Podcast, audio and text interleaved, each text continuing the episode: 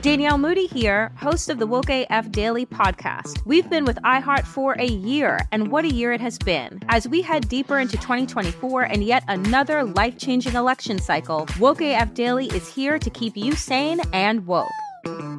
Make Woke AF Daily your podcast destination for 2024 election news and analysis. Listen to Woke AF Daily Season 5 on the iHeartRadio app, Apple Podcasts, or wherever you get your podcasts. I'm Diosa. And I'm Mala. We are the creators of Locatora Radio, a radiophonic novela, which is a fancy way of saying a, a podcast. podcast. Welcome to Locatora Radio, Season 9. Love at First Listen. We're older, we're wiser, and we're podcasting through a new decade of our lives. This season, we're falling in love with podcasting all over again. And getting to the heart of our stories. We're going places we've never gone before, and we're bringing you along with us. With new segments, correspondence, and a brand new sound.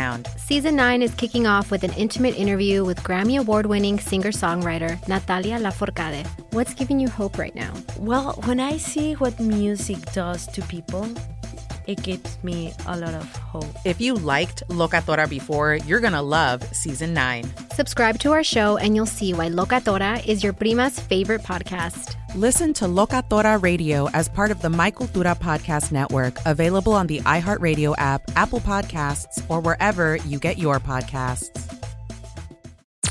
I'm Tamika D. Mallory. And it's your boy, my son, the General. And we are your host of TMI. And catch us every Wednesday on the Black Effect Network, breaking down social and civil rights issues, pop culture, and politics in hopes of pushing our culture forward to make the world a better place for generations to come. Listen to TMI on the Black Effect Podcast Network, iHeartRadio app, Apple Podcasts, or wherever you get your podcasts. That's right. Wash up, and welcome back to another episode of No Ceilings Podcast with your host. Nah, fuck that with your low, Glasses Malone.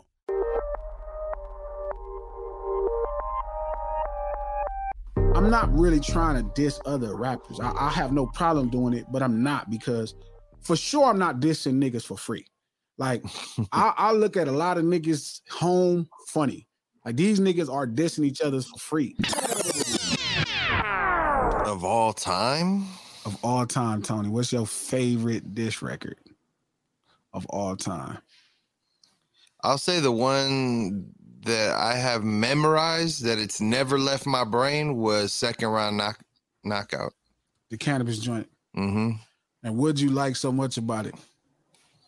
He just went in. The beat was hard. He had Tyson on it. It was raw, and he was just getting off. Like everything he was saying was like personals. Like he he, it was a no holds bar. He just went at LL until LL came back and wore that ass up. Hold up, see, now I don't even get into. I don't know if that's see? true. Here we go. Man, he said that nigga LL said you swinging a you swinging a rusty sword, but I swing the Excalibur. That's great. LL went in on that nigga, man. He went in he on said, that crack. Thank you, thank you for your Vanguard or the award for your front of your mom, your first, second, and third bar barn. What else did he say? Make your mom get on a horn, call Minister Fair Farrakhan. Yeah, I, I don't know. Man. What's your favorite disc record of all time, big bro? Man, you know what, man? I got so many on so many different levels, man. Um, I kind of like when MC Lyte wore Antoinette ass out with 10% disc.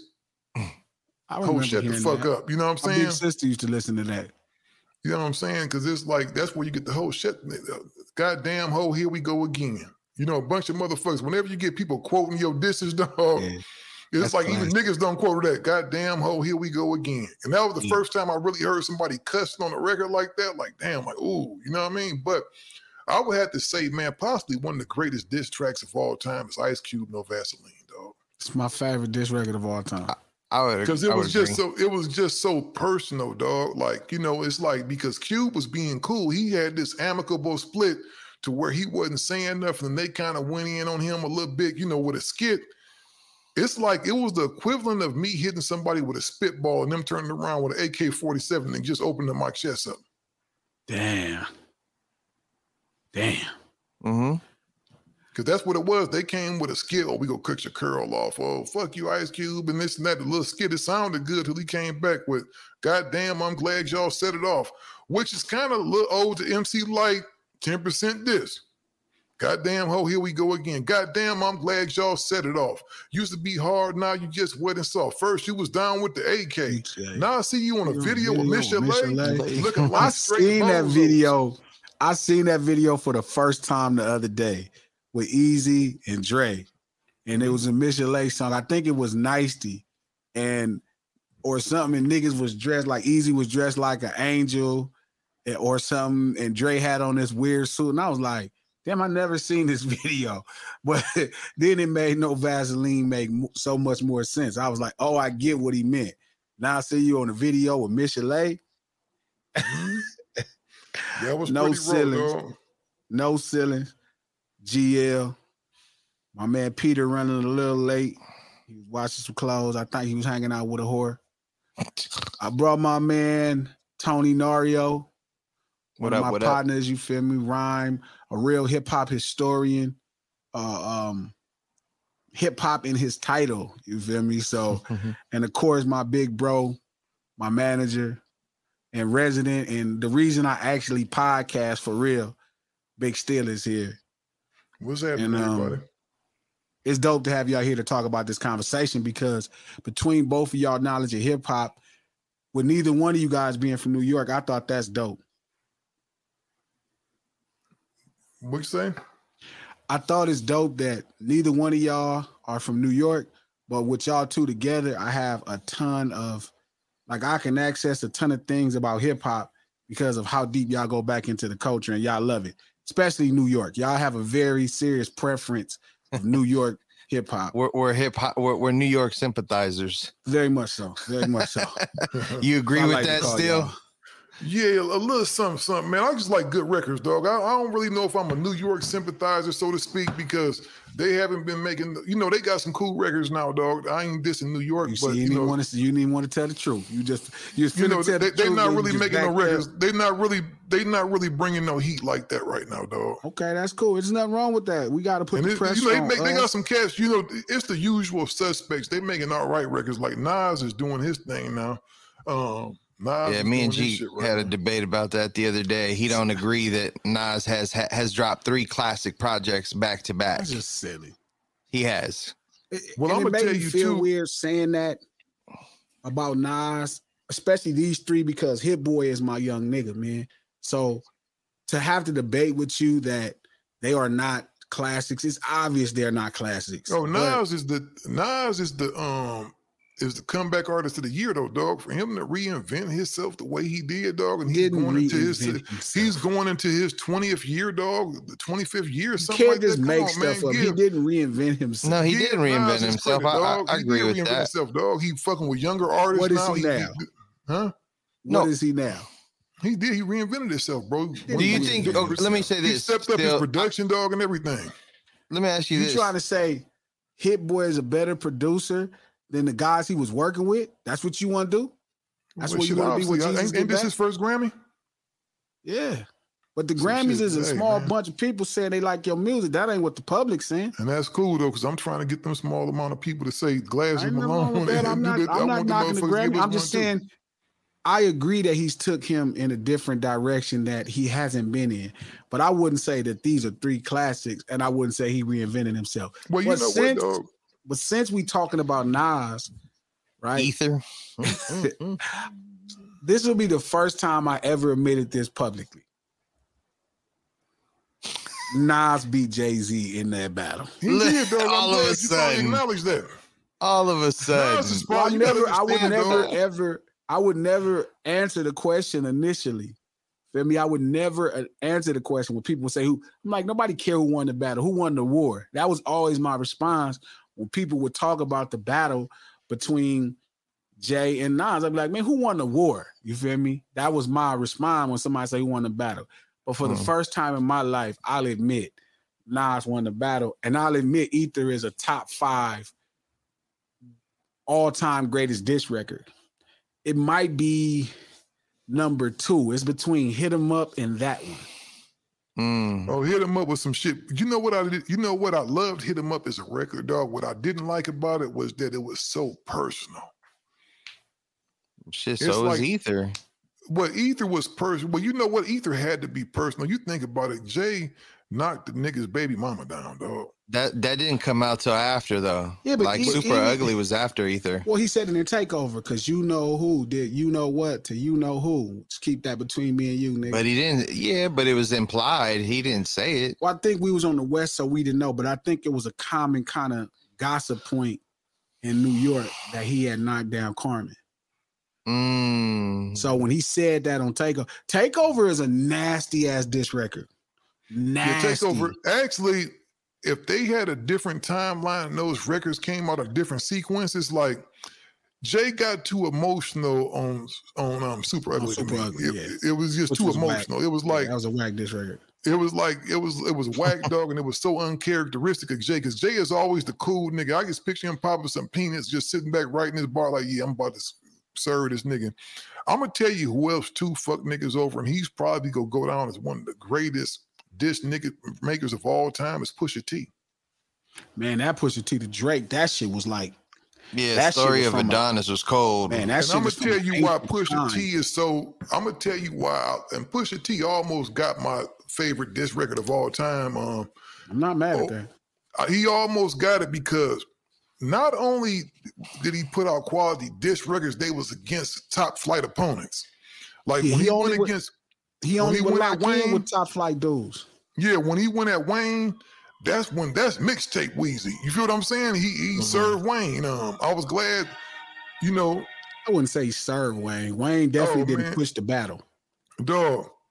Contract all fuck up. I guess that means you all fucked up. You signed to one nigga that signed to another nigga that signed to three. That, niggas. that was that's ill bars, but but again, those those weren't diss records. Those was bars within regular joints. Don't get me wrong. His that story of of of yeah, I, whatever how you pronounce it, Adidon or however you pronounce it, that shit was like. What's crazy is like that that diss record was so fucking dope. I remember listening, just being like, "Damn, this nigga sound like a nigga out the '90s." But speaking of the nigga he was battling, feel me, Drake back to back should be Oh, in yeah. the top ten diss records of all time. Drake understood, dog. I under, I think Drake really understood, and Drake can rap, dog. I'm not gonna say I'm not a Drake hater. Drake can rap his ass Yeah, off. I, and I and I get a lot of slack. I think people think of me like I hate Drake, and it's like, bro, if you met Drake, I met him. He's a cool guy. Like I have, he's one of those guys you happy for when they win. But I've always been honest and understand that he's not hip hop. Like he's not a part of the culture. And I'm not saying a part of music. He's not a part of what hip hop is, and you don't have to be. Like he's one so of you the, don't think he's the embodiment of embodiment of hip hop? no. I'm sure he would disagree. disagree. Yeah, I'm He sure he probably would because with you. I think everybody he's a wants to be that a loves hip part. hop. You said who? I think he's a cat that loves and respects the art form. No, I think 100%. I think he's a super fan of it. I think he has an entitlement to be around it and he does study it. It's a lot of love for Drake. Drake has for hip hop. Man, I'm not saying that. That's not the point. I'm saying what hip hop embodies, he doesn't embody. And that's fine. He don't have to. You know what I'm saying? It's the confusion that you have to. That nigga is one of the greatest rappers ever. He's a fantastic mainstream rapper.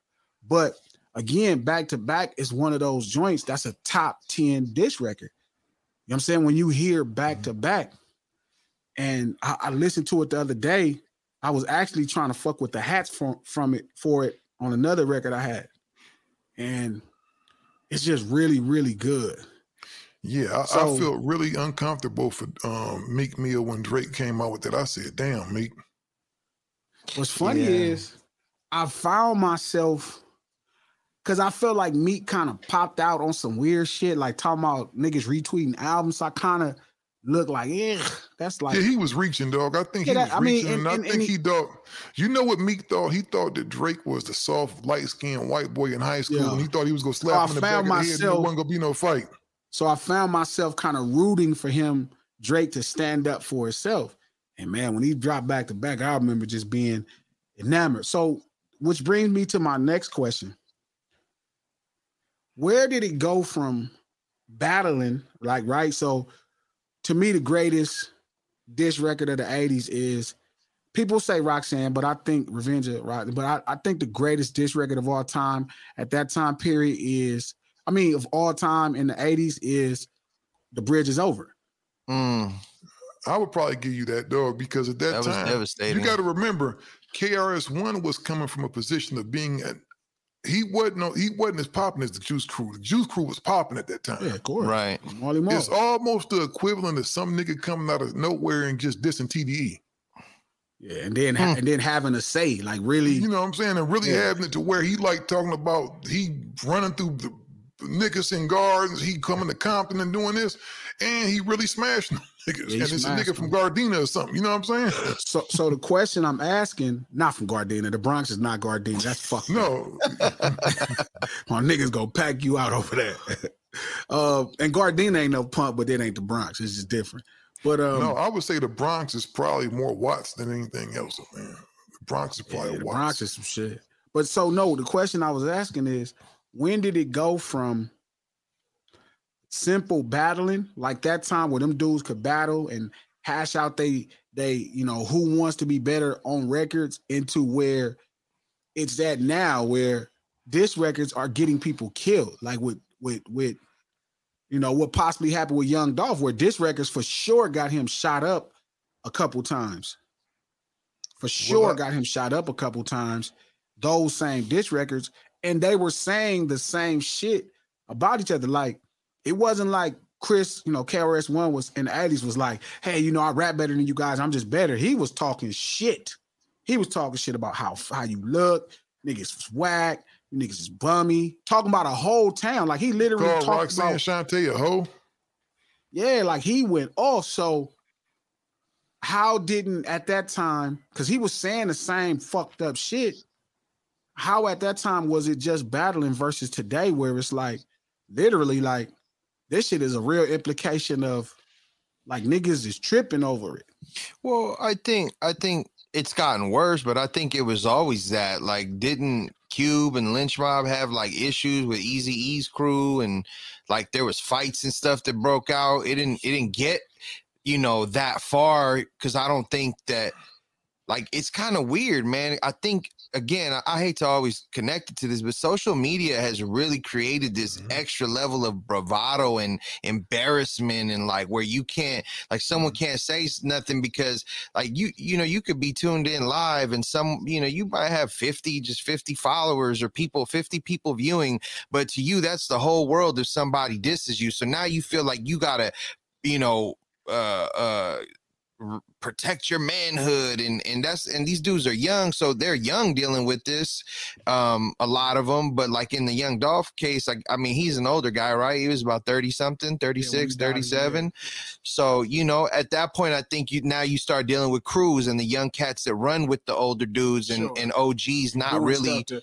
and doing stuff to prove themselves. right you know and and then the older guys you know not acting accordingly bro like i think we run into that all the time probably all three of us still glasses me you know we yeah we're we're older but we still relatively look young. We, we we've taken care of ourselves. We're not big you know we don't wear ourselves out. So sometimes you you know certain cats they they they come to you and you try to give them grown advice even though we might look young up here is where it's at. So we're giving actual knowledge and understanding, like, yo, bro, I wouldn't do that because this, that, and the third. Whereas uh, uh, it's a lot of dudes that are older now. I won't name any names, but you know, some cats that I look at already in their late 40s, early 50s, and they still out there kind of acting like young dudes. So if they're not giving Mhm. guidance to these young boys, like my favorite story was when they said uh Nori said that you know they was gonna go at uh Pac with the disc. I'm sorry, not Pac, uh DPG with the LA LA record, and Big told him, and Big was still young at the time, but was their big homie. He was still older than them, and he was like, "Nah, man, don't respond to that. Like that's what you should be doing, right?" But not saying that what you say that they're gonna follow, but just saying that at least try, try to Sure. implement something to where they it, it detours them from doing that kind of bullshit because they real trigger happy now and and it's not people say put the gun down and fight man now they take an ass whooping and they still you whoop their ass they gonna come back and shoot you I That's think a- you know. you know what? I never thought about that. He made a good point. Q did end up getting into it with Ruthless. They end up fighting where at Jack the Rapper, right? Yeah, but you mm-hmm. know what? In those situations, G, there was never the remote possibility of somebody getting killed. I don't think that's I mean? true. I don't. I don't think no, they genuinely believe I, that. I, I, believe that just me talking to different cats like Bob around that area. It was some scraps because you got to remember, with them it was personal too because it just wasn't a rap record. Because I heard actually niggas sat around and laughed about that shit. I heard when they heard it, niggas was like, "Damn, that shit is hard." You know what I mean? Well, that's damn cool. I know them niggas. First off, my my man Pete has mm-hmm. jumped. Pete has entered the chat. Yeah, you know. Happy to be here, guys. Let, let's let's keep landing on this G because at that time, man, you got to remember, right? Bob was doing a lot of production for Cube at that time. You know, mm-hmm. at that time when he went solo and stuff. They and he Shout knew out to OG he, Bobcat. Uh, what's happening? And, and and he still knew Ren and them because you know he was the in-house producer for Ruthless mm-hmm. at that time. You know, he kind of took that stuff over. Um, and it was some laughs and jokes about that. You got to remember, his beef wasn't really with NWA. That was more side crew stuff. Q wasn't fighting nobody. Lynch Mob was scrapping. But I'm, but I'm saying, then that means if you can fight, that means it's possible somebody can shoot. It's oh, always yeah, that possibility. I'm gonna tell you, the thing that Tony said about social media and just the youth of today, and this ain't go, I ain't gonna turn this into no thing like today's kids is all bad because in please, a lot of ways, do and uh, because in a lot of ways, the youth of this era are more mature than the so-called OGs. Look at the madness that's going on online. All these dudes over 40, you know. But the thing Man. is, you know, keep keeping this about hip hop, dog. Um, I just think right now the light is on you so much. See, back then you can get beat up and nobody would ever see the fight. They would just hear about it. You feel what I'm saying? It was the same thing with music. People would just kind of hear it and they didn't get to see who all went through stuff. It's like now you diss somebody, you go see a video to come along with it. They go clown you. They may be going through your neighborhood. So with youth comes a little bit of like a, just an extra hubris and an extra arrogance, dude, to where when your pride or your ego is bruised, it's almost like the equivalent of somebody getting their ass whooped in front of their girl because their girlfriend got to hear this record and they like, damn, he fucked my dude up. You know what I mean? It's like mm-hmm. some shit you just can't deny. Mm-hmm. And I think people can't handle it, bro. Sometimes people can't handle getting hit in the mouth in front of their girl. Well, I think what's crazy too is that even East Coast hip hop now it's gotten violent where theirs used to be more on wax. It, I, I don't know if you guys agree or not, but it, I felt like it was more understood that or or expected for a West Coast beef to actually happen, where someone might get shot sure, or beat up or something like that. Gang culture, sure. Well, you know, you know what I mean. And and it's all about I'm gonna tell you, social media and the internet plays a huge part of it because now what it is, you just don't have the respective the perspective crews going back and forth. You have these people online that don't have a life, and people look at the comments, dude. If you look at the comments, people take sides, they become a part of the movement. So yeah, when you the dude that's hmm. you know that pro- that possibly took the bad one in one of these battles, you know you can't help you get looking at the comments and all that stuff, and you like oh because it seems so much bigger than what it is in reality, nobody gives a fuck. You know what I'm saying? I, I yeah. never. What's funny is, I never thought to myself like um. As, as like with the dish records, people dishing each other. I, I don't think.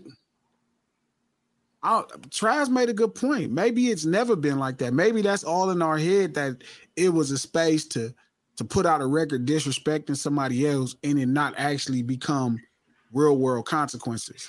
I'm gonna tell you why what Traz is saying it rings so true. And it, you know, G, when did we start a podcasting? It was a while ago, right? It was way yeah, before it was popular, like it is now.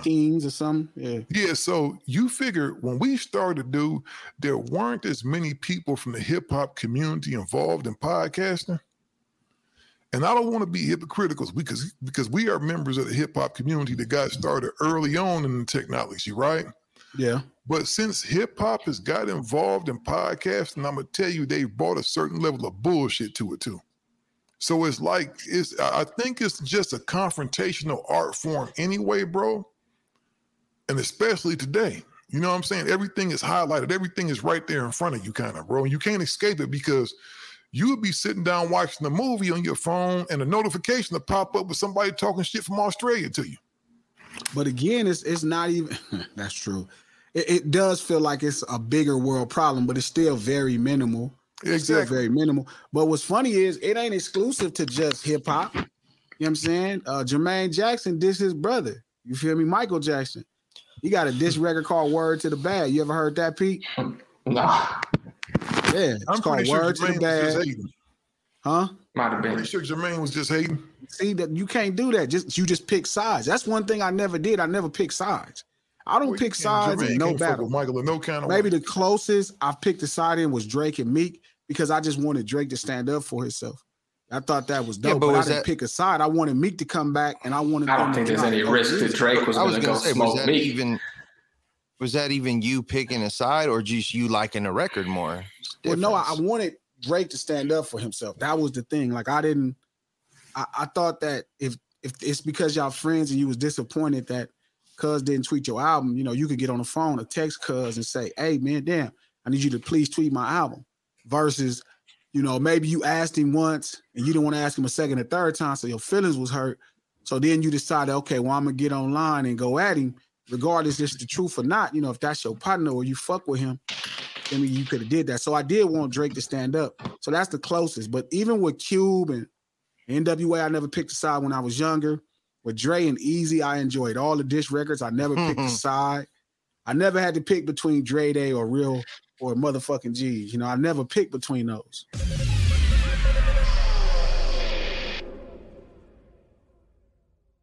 I'm preaching to somebody today who is waiting for God to give you your next step. And you don't know what it is yet. You need God to show you your next step. Because God, I can't stay where I am, like I am, where it is. This isn't going to work. I, I have to move on, but I don't know where. A lot of time you'll use it as an excuse. Well, I don't know how. I don't know where. I don't know what. God, if you show me. God, if you tell me. God, if no, no, no, no, no. You know enough right now. And if you needed to know more, He would show you. Hey, this is Stephen Furtick. I want to invite you to listen to my podcast, Elevation with Stephen Furtick. I am here to help you for the battles that you face in life, for the times when you feel discouraged, for the times that you need guidance from God. I want to give you the truth of what He says about you to help you rise to your full potential. Listen to Elevation with Stephen Furtick every Sunday and Friday on the iHeartRadio app, Apple Podcast, or wherever you get your podcasts. I'm Tamika D. Mallory. And it's your boy, my son, the General. And we are your hosts of TMI.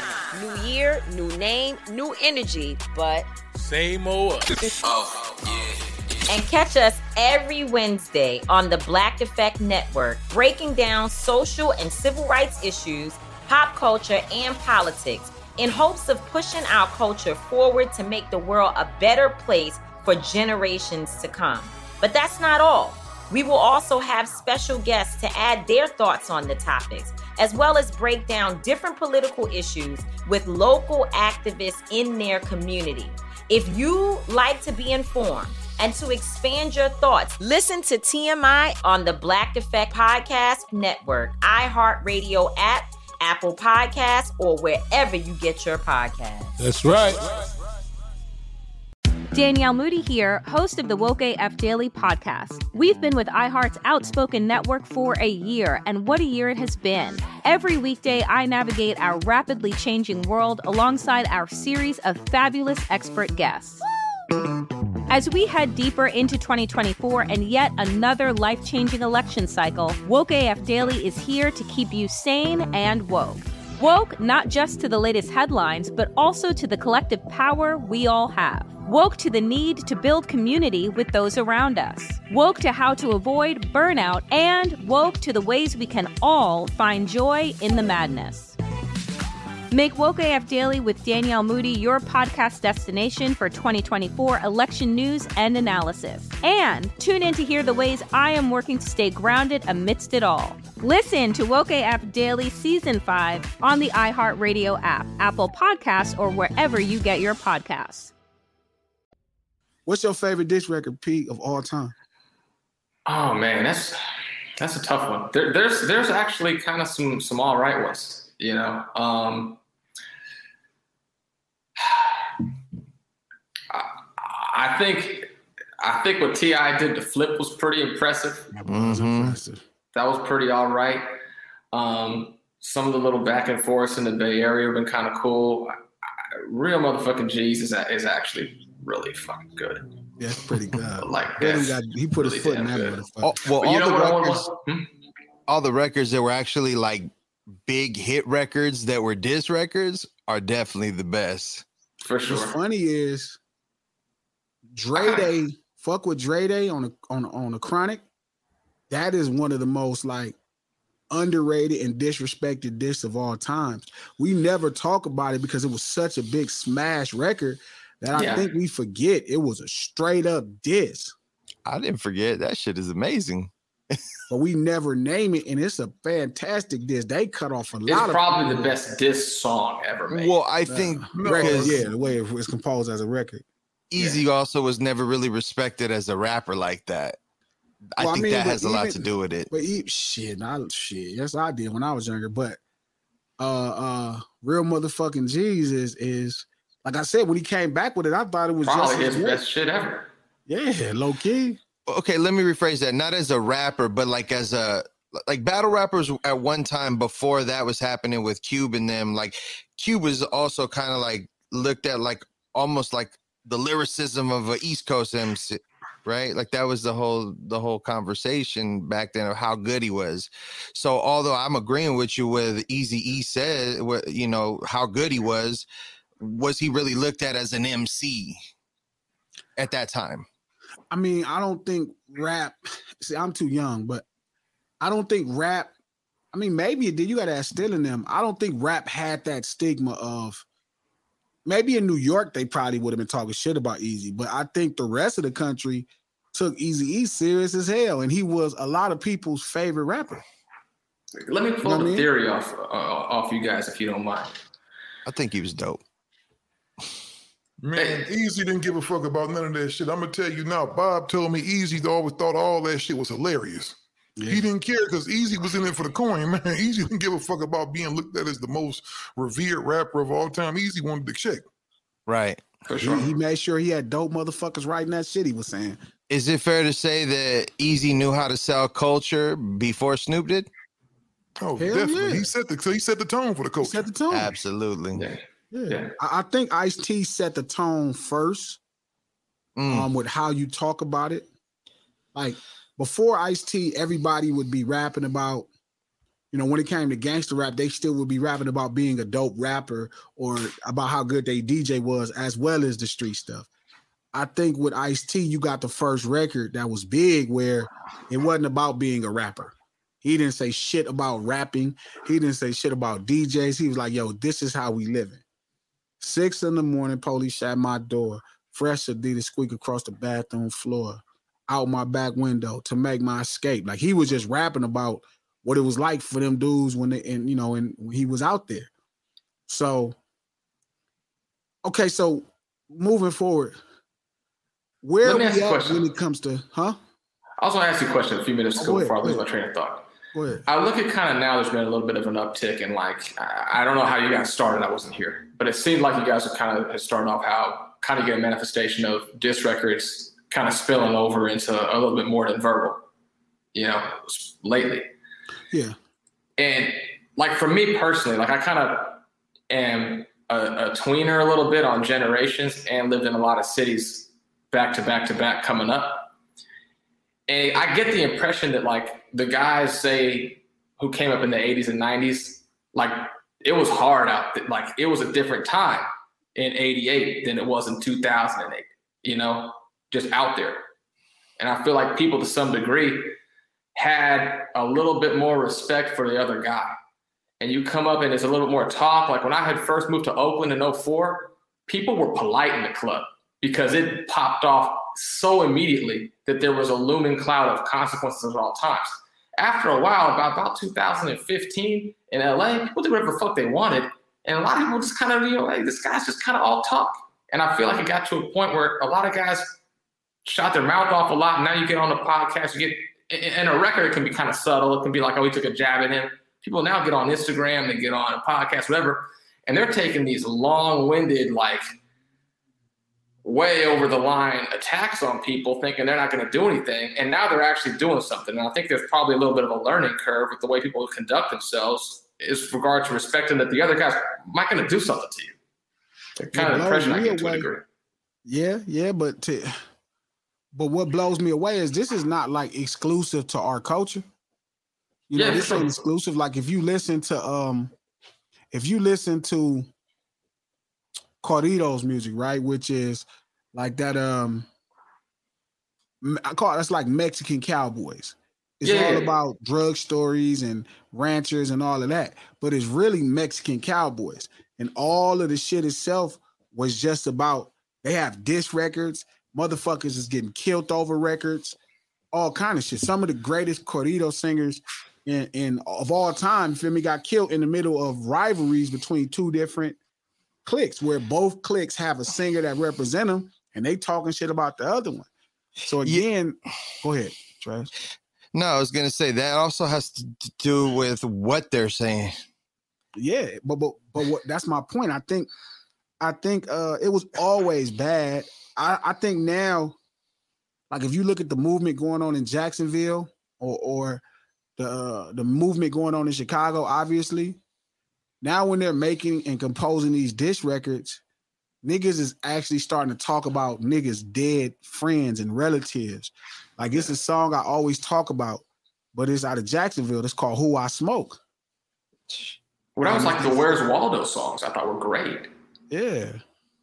So I, I again, it's it's one of those places to where I think we like to sensationalize the past, the 80s and the 90s, and like, oh, it was cool. You could just put out dish records and niggas wouldn't have no problems. But like I said, Tony just made a good point. Like, shit, if if Cube is fighting niggas at a Jack the Rapper, if Cube and the Lench Mob is fighting niggas at a music convention, shit, niggas was fighting in.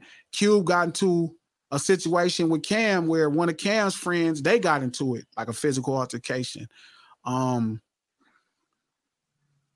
the whole Death Row, Snoop, you know, I mean Pac, excuse me, Biggie thing that really didn't manifest into many fights or nothing. I mean, Well, how about really the wasn't a diss MC Eiht and the. Quik thing? That seemed like Quik came out consciously and put out a track that kind of gave some respect to what was going on to try to make that unhappen.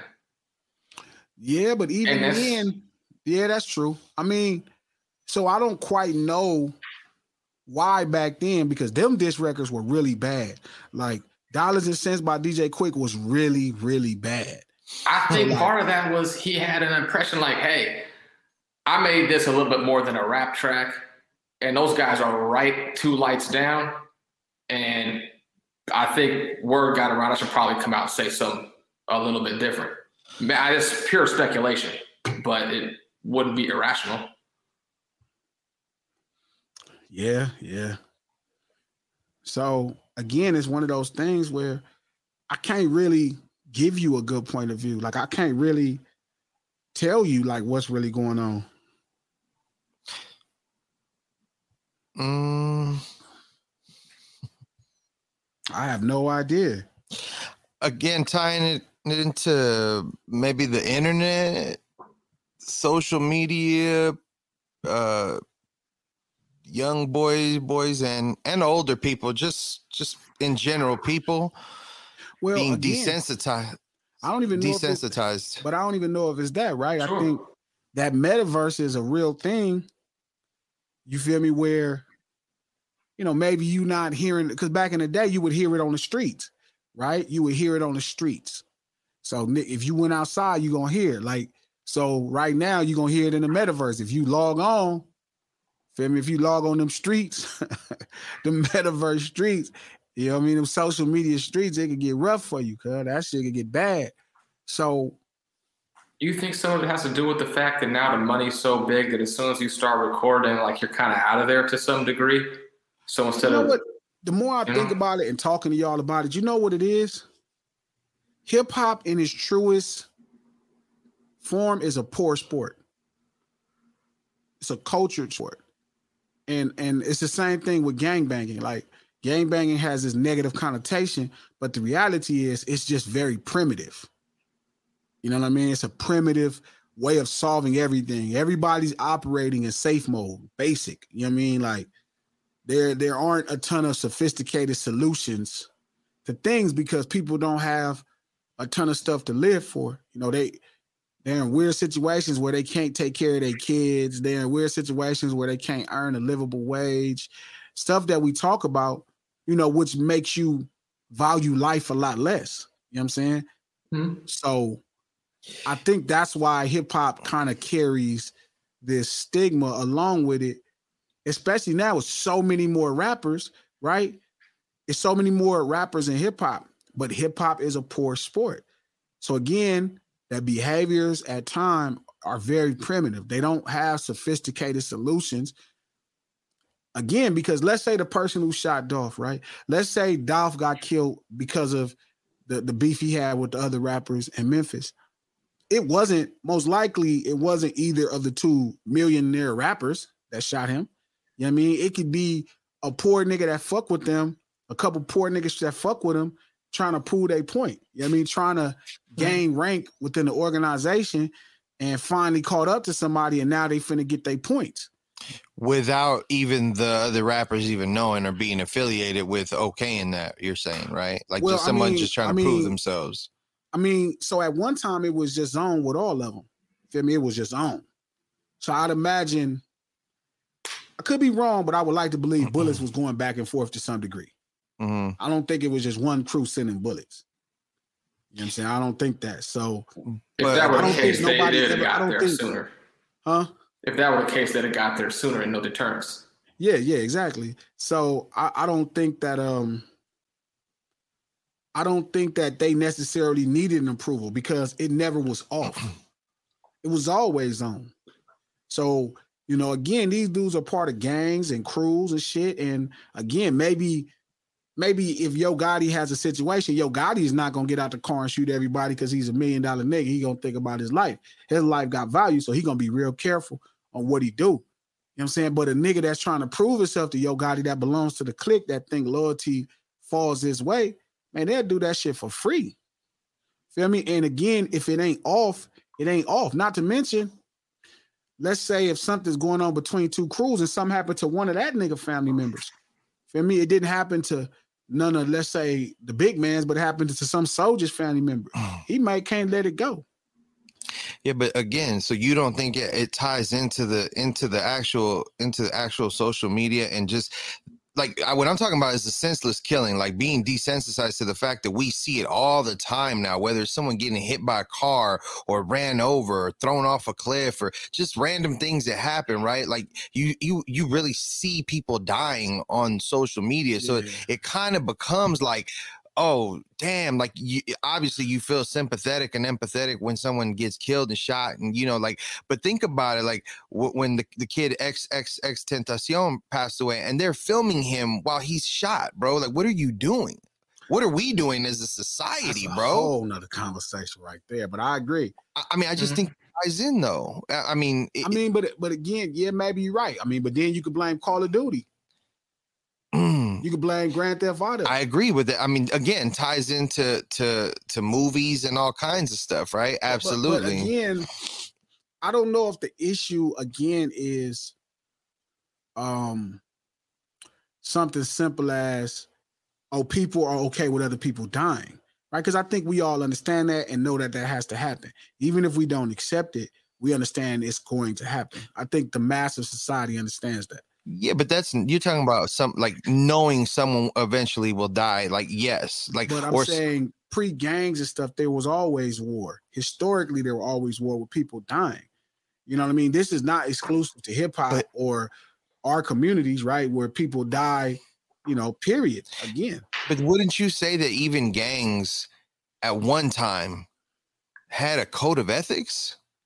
Like dudes are getting smoked in front of their kids now, bro in front of their wives. Yeah, but it, it's always going now. Determine your upbringing determines your ethics, right? Or if you care about how you would go out, then you'll make those decisions. But again, man, people are doing some unsavory shit.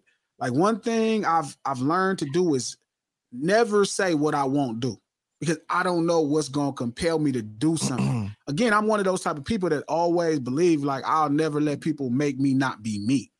But then again, you know, you the more things you get to lose and the more people you love and you care about, certain shit start making you your character starts to devolve or evolve. You know what I'm saying? And then you start making different decisions based off what you have to lose. Right.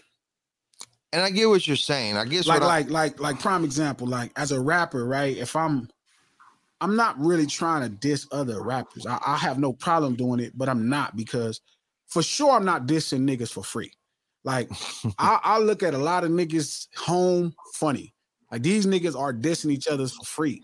Like What is the price for one of your diss tracks? Because I, I might start a I'm only dissing a nigga if the world is watching. G, I'm can I- dissing a nigga for free. Can I disagree with you though? They're not dissing each other for free. They're dissing each other for popularity But to I'ma look tell you- bigger on on on uh, to get likes to to go viral. But I'm gonna tell you the problem in that. Like, right, rest his soul. Drakeo, rest in peace. Feel me? Real talented MC. When he dissed all of Inglewood, you as an Inglewood native, right? You immediately have to have a feeling. Minus that. How much, how much more popular can you get from dissing Inglewood when you pass Nevada and don't nobody care about who you dissing from Inglewood? like free to me is just if California, if Southern California is watching you, that's for free. I'm not gonna beef with another average, below average Southern California rapper. Like if we gonna beef, feel me, we gonna get in the streets. I ain't finna make no records. I ain't finna talk about you on live. I'm not finna talk about you on no radio interview. If we got beef, feel me, I'm not making no record. A lot of niggas are gang members and they're making records about other gangs. Like that's whack. Feel me? Like I'm not That's- mad at no nigga who did it, but that's whack to me. Cause it's like, what you trying to insult him? I ain't never had beef with another hood and we trying to insult each other. I'm not finna meet you at the shopping center and be talking about your mama. Nigga, if we got issues, nigga, it's real issues. So feel me, it's real smoke that come with that. Ain't no joke, ain't no talking.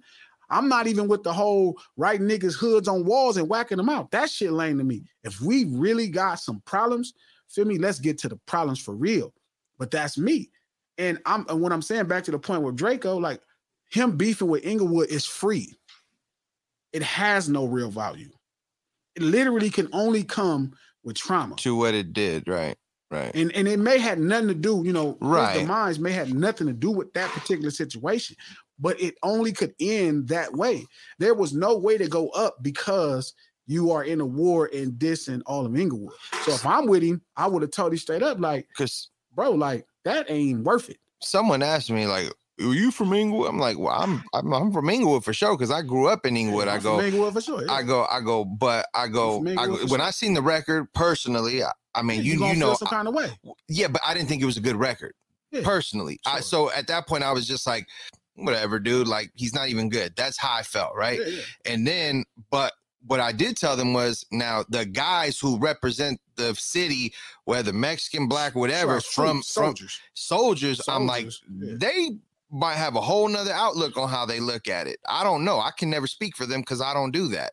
You know what I mean? I'm not in those trenches. But I wanted to connect to what you're saying though, G. Like with everything you're saying, you're like, when did it go from just this co- competitive rap, right, to where it's at now? Somewhere along the line, I feel like you had situations, but for the most part, for the most part, usually the diss records were supposed to be about who was the better rapper. And then at a certain point, once the money came into play, it became about I'm better and I have more money than you, and I have more bitches than you, and I got more cars than you, and I got whatever it was, right? Like it, it was like I'm just better than you in life. You know what I'm saying? And and then that starts demeaning somebody. Mm-hmm. Say you do have more money than them or whatever right? Like that leads to this this real negative tension. So again i think you always had that situation but the early stages of hip hop was generally about who was better. Like the bridge is over was literally about my borough's better than your borough right? Like uh, Yeah, but even then, it was really disrespectful. Was it though i mean it was but i mean were yeah. they gonna kill each other over it they But might that's- but that's- fight But that's my point. Like, here, here's the truth. Mm-hmm. If Chris goes, if KRS One, because if the teacher goes through Queensbridge, let's say he goes to the housing project in Queensbridge, Mm-hmm. he probably doesn't leave there. Probably don't leave there. You know what I mean? He probably won't leave there. Right after the bridge is over, how that felt, if you from Queensbridge and you go to them projects, you probably don't leave there. So then, so then it's fair to say we can tie it into social media because now they will do that just to go. I'm in your hood. I'm in your hood. sure. I'm on That- your that- block that at three in the uh, morning. That happened with a cool dude, Kafani from the Bay. And, and that's how he got shot. He got paralyzed. And Kafani is dope as fuck. Who, who's that young kid that you showed me his video, bro? That he he did the video at the guy's cemetery or like his. Oh, Blac Youngsta. I was that's insane, bro. But again, again, it's one of those things where what in that situation it's still different, right? Because both of those guys are, you know, top tier rap. They're above the average fold. They're in that, to me, they're in that three percentile of rappers that people know. Right. Mhm. So Yeah. yes, that's even though it's inner The city. national brands. Huh? They're national brands for sure. Yeah, they're, they're national brands. So those two going at it, that's cool. You feel me? Like I get that. Even though the death part, that is a bit creepy. But I mean, people talked about it for a day, so maybe that's what he was trying to get.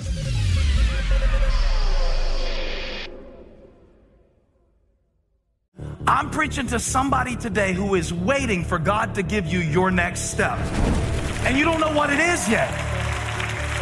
You need God to show you your next step. Because God, I can't stay where I am, like I am, where it is. This isn't going to work. I, I have to move on, but I don't know where. A lot of time you'll use it as an excuse. Well, I don't know how. I don't know where. I don't know what. God, if you show me. God, if you tell me. God, if, no, no, no, no, no. You know enough right now. And if you needed to know more, He would show you. Hey, this is Stephen Furtick. I want to invite you to listen to my podcast, Elevation with Stephen Furtick. I am here to help you for the battles that you face in life, for the times when you feel discouraged, for the times that you need guidance from God. I want to give you the truth of what He says about you to help you rise to your full potential. Listen to Elevation with Stephen Furtick every Sunday and Friday on the iHeartRadio app, Apple Podcasts, or wherever you get your podcasts. Danielle Moody here, host of the Woke AF Daily podcast. We've been with iHeart's Outspoken Network for a year, and what a year it has been. Every weekday, I navigate our rapidly changing world alongside our series of fabulous expert guests.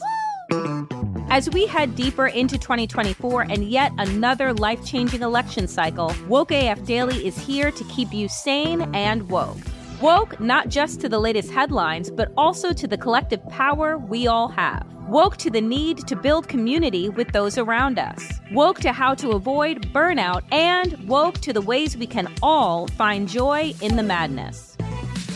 Make Woke AF Daily with Danielle Moody your podcast destination for 2024 election news and analysis. And tune in to hear the ways I am working to stay grounded amidst it all. Listen to Woke AF Daily Season 5 on the iHeartRadio app, Apple Podcasts, or wherever you get your podcasts. I'm Tamika D. Mallory. And it's your boy, my son, the General. And we are your host of TMI.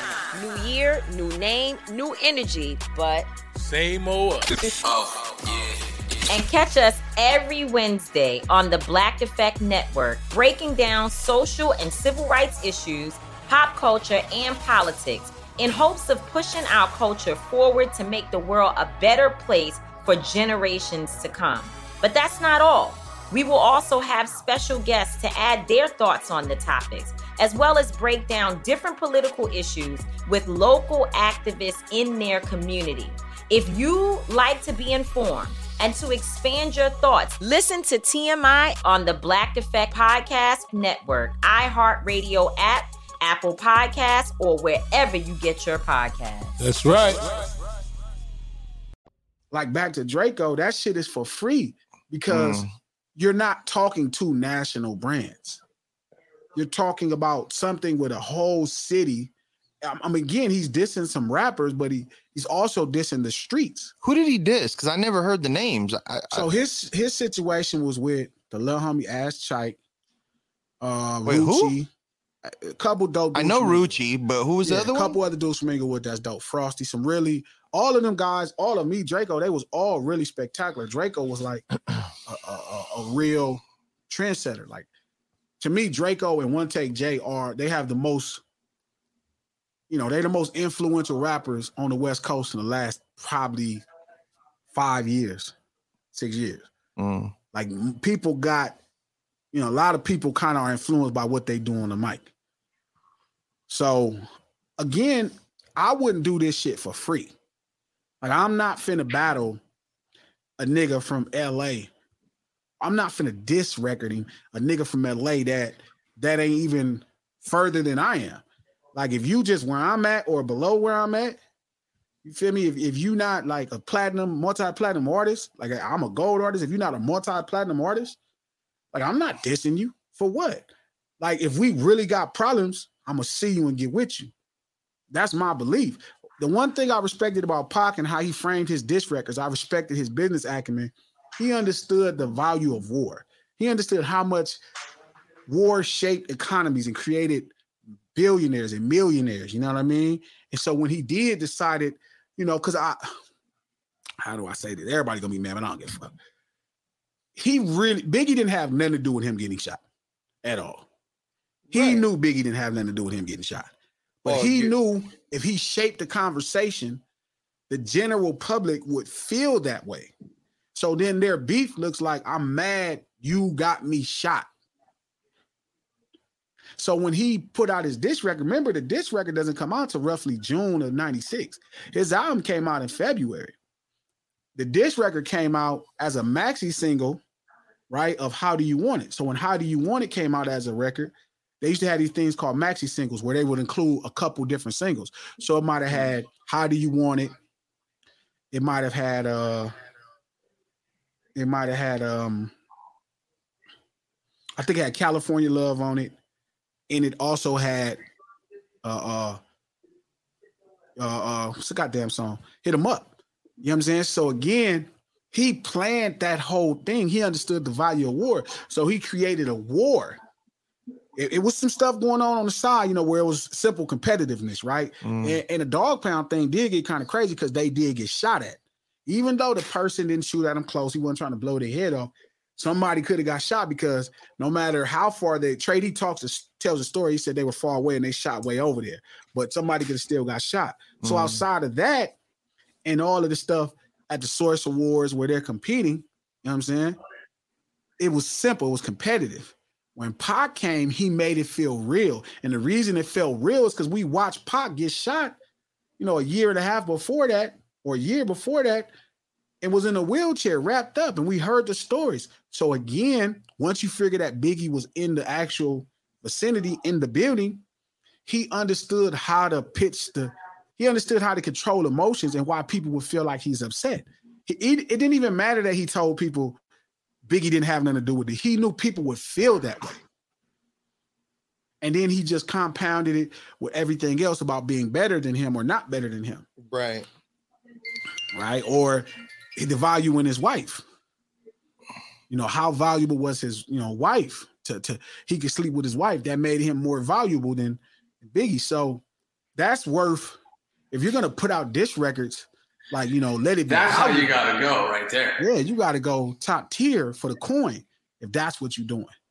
You know, but if it's gonna be inner city like Ja Rule and 50 Cent, which Back Down is a fantastic dish record. You know what I mean? Unbelievable.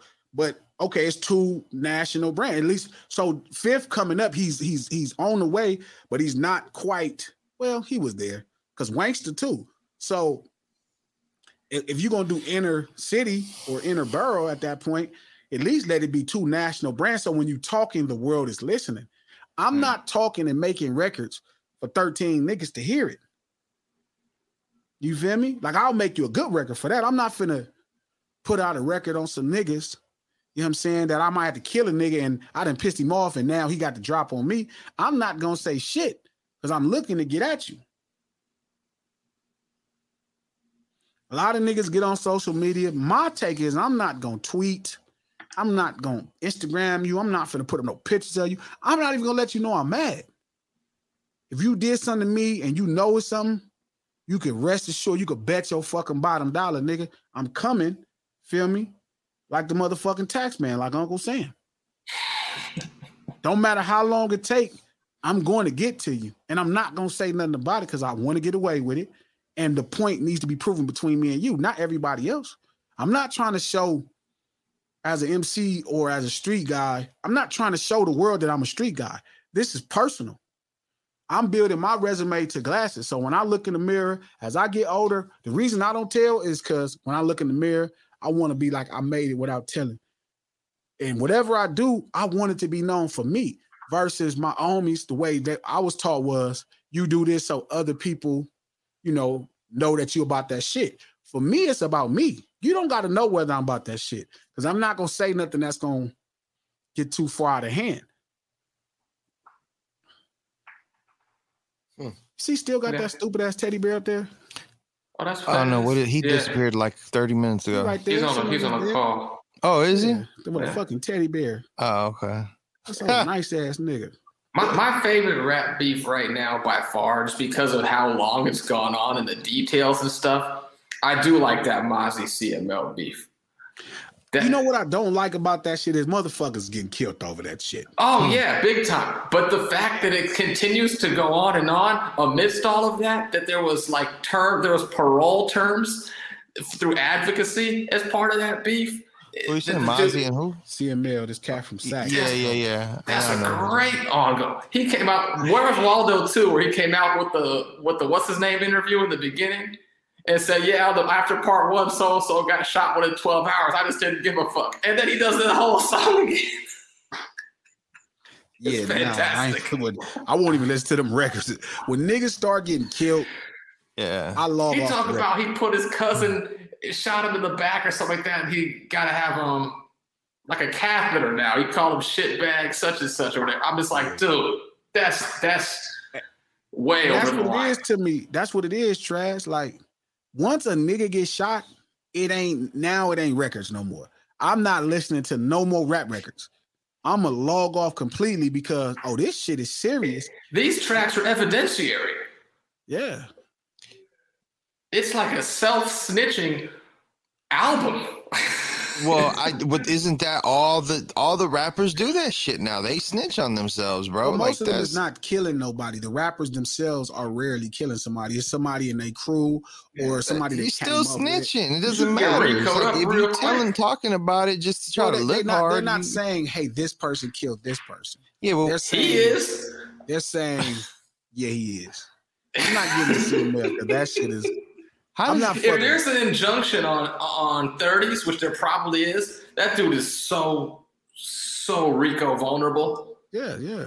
It's crazy. Again, Yeah, again, I'm not don't fucking with that. that. When motherfuckers start getting shot and shit, this shit real. And now I'm not playing. You feel me? Now I'm gonna take it like a real situation where niggas is getting shot. That's different. Like I'm not, I'm not the advocate of niggas getting shot. I don't give a fuck how much cripping and blah blah. blah. I'm not the advocate of niggas shooting each other. Feel me? And then me being a part of it or enjoying it. It's serious now. So now it's like either I'm just gonna log off for the whole shit. Feel me? I'm gonna log off, or I'm gonna try to become something in the middle. Be like, hey, this shit going too far. So in that particular situation, I logged off, bro. That shit got way too. It was. It's dope when you flexing rap skills and y'all maybe squabble a little bit or something. Oh, niggas start popping niggas next to niggas and niggas start getting killed. You niggas tripping. I'm not in the booth making no rap song. If a nigga kill one of my homeboys behind some rap shit, rap is done. yeah. It's on now. Now we got to get the catalyst. We got to get the nucleus for the problem. We got to go ahead and kill a whole cell. We got to get right. Feel me? We're gonna get the yolk. Feel me? You're gonna be eating egg whites. Ain't no flavor in that shit, because for sure, I mean, we're gonna get the yolk. So I, I don't know how. that's another thing. Like, I don't respect niggas who rap after one of your friends get killed. Like, you know what I mean? Like, I- I'm not mad about getting no money, but if a nigga kill one of your friends, I don't give a fuck. You kill four of his friends, ain't nothing to rap about. Feel me? Because you you got to extinguish the problem in my mind. Mm-hmm. That shit ain't right. And That's reasonable.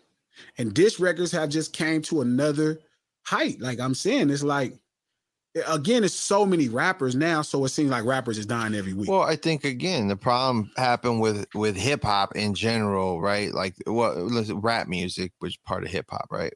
Is that it stopped being like I guess the era that maybe a lot of us grew up in where it was about what you're saying, like being good at what you're saying.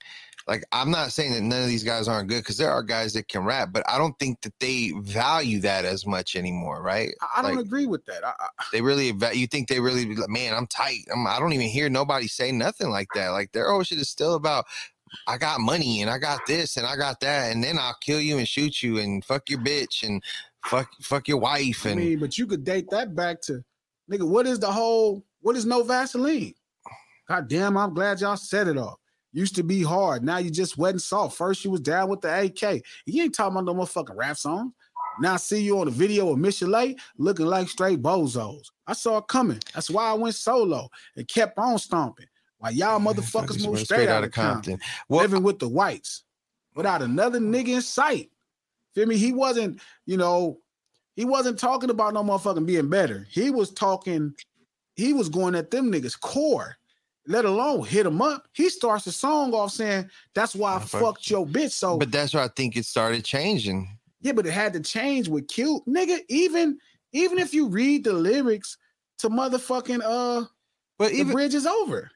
Yeah, but those were the diss tracks the other songs that were happening, like say on the same album or that came out the same summer, there were guys that were still rapping, kind of, or making at least a point. If they weren't explicitly saying, "This is a song I'm going to rap about how good a rapper I am," it was written in such a way as to highlight how good of a rapper you were.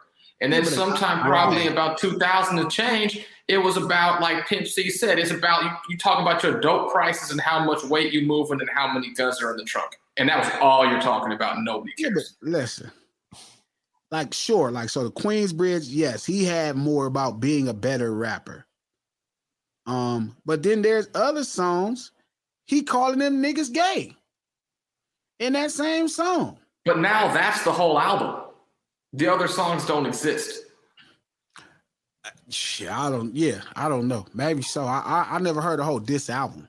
Well, not to say the diss album, but like there's the diss tracks in the album, and the other album rest of the album is not really about refining your craft so much as it is just about bragging, whether it be righteously or falsely. He's right. This nigga said Mr. Magic sucks dicks in his rap. KRS One said Mr. Magic was sucking dick. Your mouth is good for sucking. Your mouth is good for sucking. That yeah. it always been disrespectful. It's always been. And now they just getting more disrespectful. But if you telling another man that a man sucking dick, it don't get more disrespectful than that. I don't even know if saying fuck your dead friend is worse than saying a nigga you sucking dick. No, you're right. I mean, again, yeah. when you start to really look at the lyrics, I think maybe it was just I think how we felt about it was different. Yeah, that's what I was gonna get ready to say. But I agree with you. Everybody don't pride themselves or they're not passionate as hip hop artists or even as MCs or even I think we have a lot of great rappers oh. making great rap songs. Not not a ton, but we got a lot. We got a nice amount. It seems but, like, but it's but it's still not even about them being great rappers. It's literally the it's it's literally become a hustle to make try to make money. Yeah, but but streaming services created that middle class of it. Where now they took advantage, I think, of it. Yeah, but but 100 percent. But they created a bigger middle class to where now you don't actually have to try to be the best. True. All you I have think, to do is create a, a, a, style or a genre and, and find your audience, and you'll make a living. See, hip hop before it wasn't like that. You it was either reserved for the elite or the or the passionate. Mm-hmm. Everybody was passionate. You know, even the underground guys was like, let's say a Planet Asia.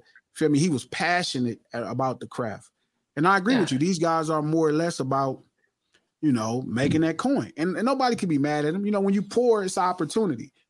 And but again, only one percent. Go ahead.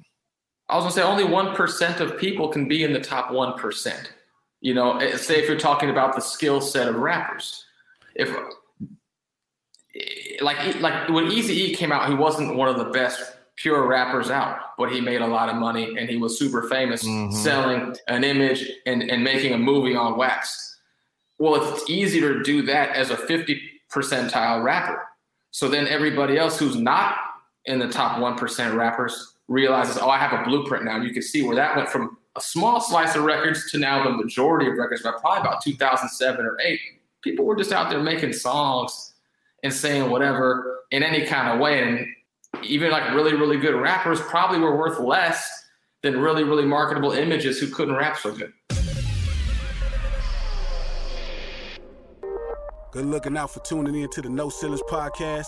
Please do us a favor and subscribe, rate, comment, and share. This episode was recorded right here on the west coast of the USA and produced by my homeboy, A King for the Black Effect Podcast Network and iHeartRadio. Yeah.